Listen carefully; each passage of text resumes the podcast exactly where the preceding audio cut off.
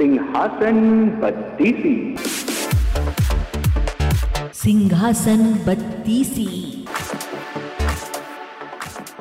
अठारहवीं पुतली तारामती विक्रमादित्य और विद्वानों तथा कलाकारों का सम्मान। राजा विक्रमादित्य की गुणग्राहिता का कोई जवाब नहीं था। वे विद्वानों और कलाकारों को बहुत सम्मान देते थे। उनके दरबार में एक से बढ़कर एक विद्वान तथा कलाकार मौजूद थे। फिर भी अन्य राज्यों से भी योगी व्यक्ति आकर उनसे अपनी योग्यता के अनुरूप आदर और पारितोषिक प्राप्त करते थे।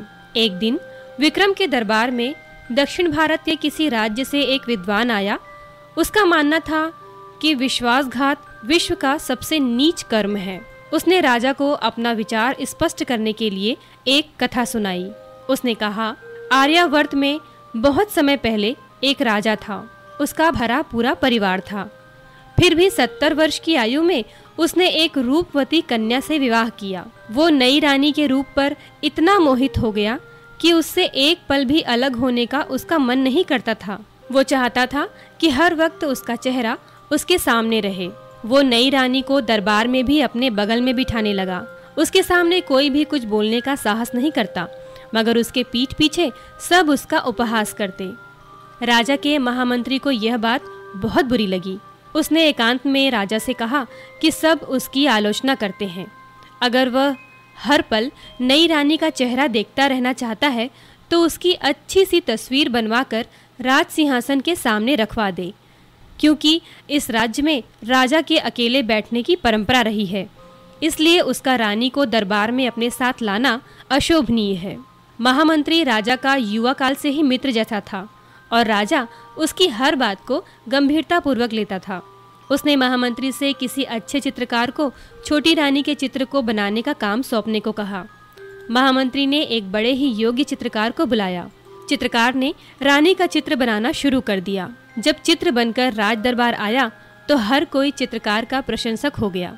बारीक से बारीक चीज़ को भी चित्रकार ने उस चित्र में उतार दिया। चित्र ऐसा जीवंत था, मानो छोटी रानी किसी भी क्षण बोल पड़ेगी। राजा को भी चित्र बहुत पसंद आया। तभी उसकी नज़र चित्रकार द्वारा बनाई गई रानी की जंघा पर गई, जिस पर चित्रकार ने बड़ी सफ़ाई से एक तिल दिखा दिया था। राजा को शंका हुई कि रानी के गुप्त अंग भी चित्रकार ने देखे हैं, और क्रोधित होकर उसने चित्रकार से सच्चाई बताने को कहा। चित्रकार ने पूरी शालीनता से उसे विश्वास दिलाने की कोशिश की कि प्रकृति ने उसे सूक्ष्म दृष्टि दी है, जिससे उसे छिपी हुई बात भी पता चल जाती है। तिल उसी का एक प्रमाण है और उसने तिल को खूबसूरती बढ़ाने के लिए दिखाने की कोशिश की है। राजा को उसकी बात का जरा भी विश्वास नहीं हुआ। उसने जल्लादों को बुलाकर तत्काल घने जंगल में जाकर उसकी गर्दन उड़ा देने का हुक्म दिया। और कहा कि उसकी आँखें निकालकर दरबार में उसके सामने पेश करें। महामंत्री को पता था कि चित्रकार की बातें सच है।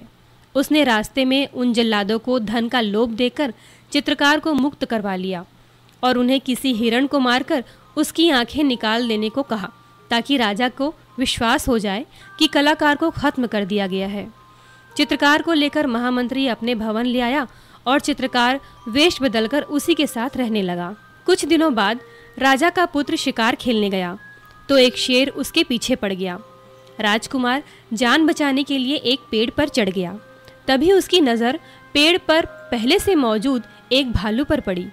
भालू से जब वह भयभीत हुआ तो भालू ने उससे निश्चिंत रहने को कहा।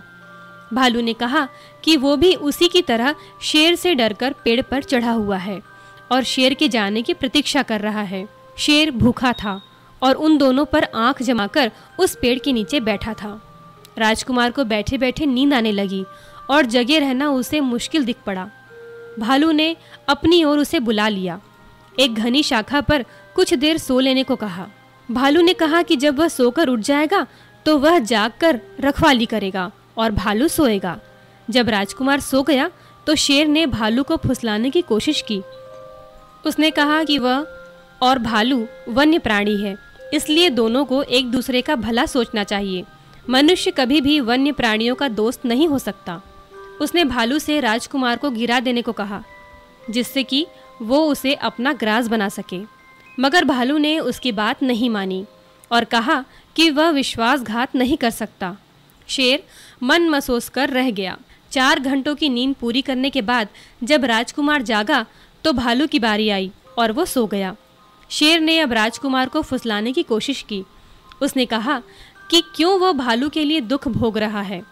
वो अगर भालू को गिरा देता तो शेर की भूख मिट जाएगी और वो आराम से राजमहल लौट जाएगा। राजकुमार उसकी बातों में आ गया। उसने धक्का देकर भालू को गिराने की कोशिश की, मगर भालू ना जाने कैसे जाग गया और राजकुमार को विश्वासघाती कहकर खूब धिक्कारा। राजकुमार की अंतरात्मा ने उसे इतना कोसा कि वो गूँगा हो गया।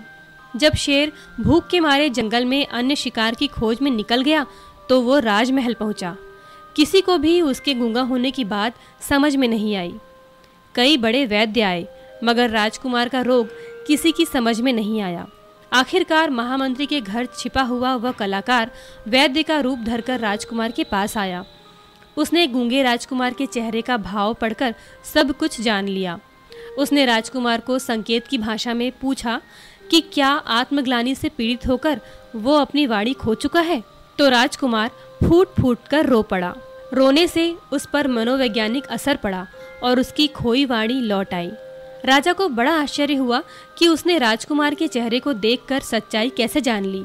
तो चित्रकार ने जवाब दिया कि जिस तरह कलाकार ने उनकी रानी की जांग का तिल देख लिया था, राजा तुरंत समझ गया कि वह वही कलाकार था जिसके वध की उसने आज्ञा दी थी। वो चित्रकार से अपनी भूल की माफ़ी मांगने लगा और ढेर सारे इनाम देकर उसे सम्मानित किया। उस दक्षिण के विद्वान की कथा से विक्रमादित्य बहुत प्रसन्न हुए और उसके पांडित्य का सम्मान करते हुए उन्होंने उसे एक लाख स्वर्ण मुद्राएँ दी। आप सुन रहे हैं सिंहासन बत्तीसी की कथाएँ। अरबा की प्रस्तुति।